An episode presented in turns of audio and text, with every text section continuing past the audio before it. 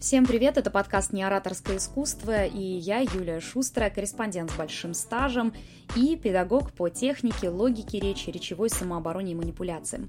Сегодня мы будем продолжать разговор о конфликтологии. И знаете, что самое интересное? Я вот записала уже целую серию подкастов на эту тему, и забыла про самое главное. Поэтому сегодня будет та самая главная тема, как не выгорать от общения с людьми. Тема очень актуальная, потому что про выгорание сейчас, ну, по-моему, из каждого утюга говорят, только вот выгорание бывает разное. Бывает творческое, но бывает и поведенческое. Иногда мы устаем не от того, что мы делаем, а от тех людей, которые нас окружают. И мы даже не замечаем этого, потому что нам кажется, что ну о чем мы, мы же просто с ними общаемся.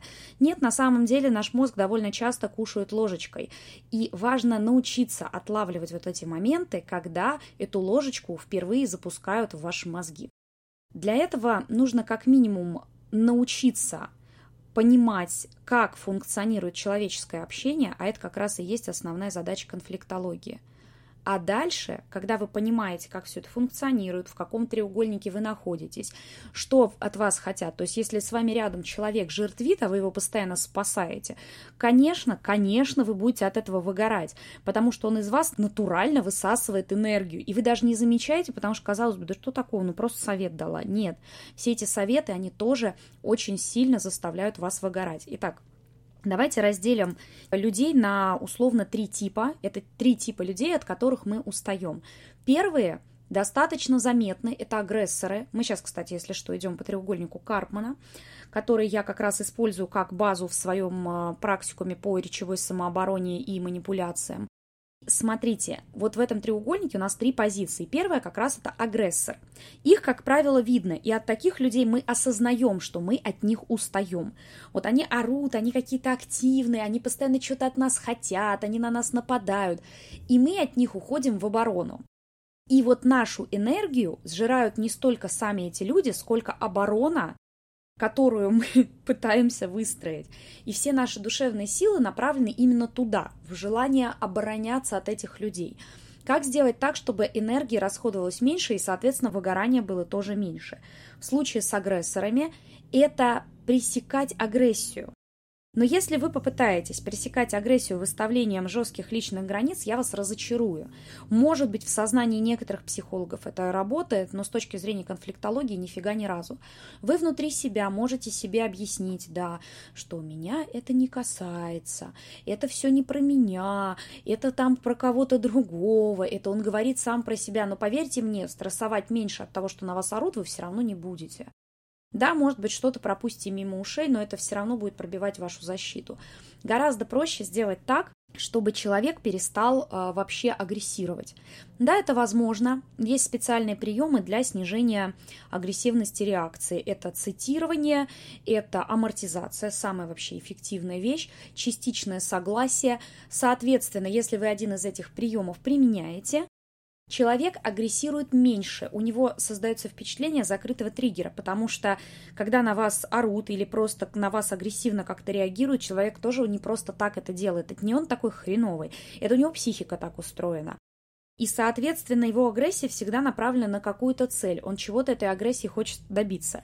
Если для его психики сделать видимость того, что он добился своей цели, то он успокоится намного быстрее, и ваша энергия не будет тратиться ни на взаимную агрессию, ни на защиту от нее. Следующий вариант – это когда у нас рядом спасатель. И вот тут уже вы тратите свою энергию на то, чтобы отбиться от вот этой дикой волны благожелательности. Знаете же таких людей, которые постоянно нам что-то советуют, и вот ты думаешь, боже мой, зачем ты мне все это говоришь? И ты вроде уже сказал ему, да, спасибо за совет, да, там все, а он все не отстает. Вообще, на самом деле, сказать спасибо, только не вот так, да, да, да, спасибо, спасибо, а нормально. Именно поблагодарить – это тоже один из способов обороны от таких людей, потому что вы на них тоже тратите энергию. Но не всегда это срабатывает. Тут тоже есть определенные триггеры. Если спасатель не понял, что вас спас, потому что спасатель подпитывается от чего? От понимания собственной важности, от того, что я такой хороший, я вот помог. Если спасатель еще не осознал, что он вам помог, он от вас не отстанет. Соответственно, единственный вариант сделать так, чтобы эти люди не выжирали ваш мозг ложечкой, дать им ощущение того, что они вам помогли. Приведу очень простой пример. У меня не так э, давно умер дедушка, осталась бабушка. Я ее очень люблю, но бабушка у меня категории спасатель. И многие люди ее поколения тоже из этой категории, они крайне обожают давать советы. Причем эти советы не очень применимы в нашей современной жизни, либо помогать каким-то другим способом. Вот смотрите, она всю жизнь копила там какой-то текстиль, фарфор. Естественно, мне все это дома не нужно. И с одной стороны, как знаете, есть такой вариант, проще взять и сделать вид, что мне все это нужно. Но делать вид это всегда плохо. Это не имеет никакого отношения к конфликтологии, потому что здесь получается, что вы просто прогибаетесь и ничего больше. В принципе, под бабушку можно и прогнуться, а можно сделать это намного элегантнее, так что и бабушке будет приятно. И я сделаю для себя что-то полезное, без ощущения, что я совершила бесполезное действие. Так вот, она говорит, ну возьми хоть что-нибудь там, что осталось. Вот у нас там комплекты постельного белья, наборы фарфора. Естественно, мне это все не нужно. Она говорит, зачем я это все копила? Я говорю, бабуль, а вот у дедушки был такой классный перекидной календарь а где он? Она сейчас, сейчас принесу, вот он все. А мне он действительно всегда нравился, мне он нравился прям с детства. И я забрала этот календарик перекидной, он такой металлический, он сейчас, кстати, передо мной стоит на моем рабочем столе. Он мне нравится, это действительно память о дедушке. И бабушке приятно, что я действительно что-то забрала, но при этом я забрала ту вещь, которая мне была реально нужна а не все подряд. И у меня нет ощущения, что мне съели мозг. И бабушка тоже довольна. И это тактичный такой выход из ситуации. И это могут быть не только физические действия, то же самое можно сделать на словах. Дать человеку ощущение, что он вам действительно помог, причем вычленить из его речи именно то, что вам реально помогает, а не сделать вид. Вот в этом большая разница между конфликтологией и просто каким-то враньем вы не врете. Вы делаете то, что вам действительно полезно, и то, что действительно полезно вашему оппоненту. Следующий вариант людей, которые выжирают наш мозг, только эти делают уже не ложечками, а прям половниками, это жертвы. Третья позиция в треугольнике Карпмана. И, боже мой, именно жертва самый хитрожопый персонаж в этой системе. Когда человек вам жалуется, ноет, нет ничего хуже он съедает все ваши душевные силы. И здесь единственный вариант, как можно от таких людей отгородиться. Мы причем очень долго учимся именно с жертвами в моем а, практикуме больше всего примеров, потому что именно с ними работать сложнее всего. Они же такие бедненькие, несчастненькие, они такие обиженные, дальше некуда. И, кстати, именно в позиции жертвы, как правило, стоит большинство абьюзеров, которые заставляют вас чувствовать себя виноватыми за то, что совершили они. Там прям миллион вариаций, которые стоит отрабатывать. Но мы отрабатываем, как правило, самые базовые, на основе которых можно выявить все остальные. Вам не нужно знать весь миллион для того, чтобы эффективно с этим работать. Так вот, что же нужно знать о жертвах для того, чтобы эффективно с ними работать? Первое – научиться выявлять жертву по их триггерным фразам. То есть, как человек говорит, если он жертвит. И это не всегда очевидно. Иногда, да, у вас сидит подруга, которая жалуется, что опять не может найти парня, и там все очевидно, она впала в жертву. А есть совершенно другие варианты.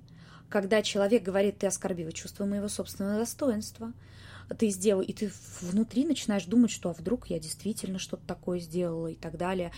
В общем, э, мы выявляем вот эти основные триггеры. То есть первое, чему мы учимся всегда на практикуме, это выявлять как вообще ведет себя жертва. Второй этап – это не дать ей жертвить в вашу сторону, то есть не дать ей сделать из вас либо агрессора, либо спасателя. И это самая сложная фаза, потому что когда вы начинаете незаметно для себя советовать, вы становитесь спасателем, но если вы отказываетесь напрочь советовать, вы становитесь агрессором. Такие себе перекрестке. Чтобы не произошло ни того, ни другого, нужно учиться советовать наполовину.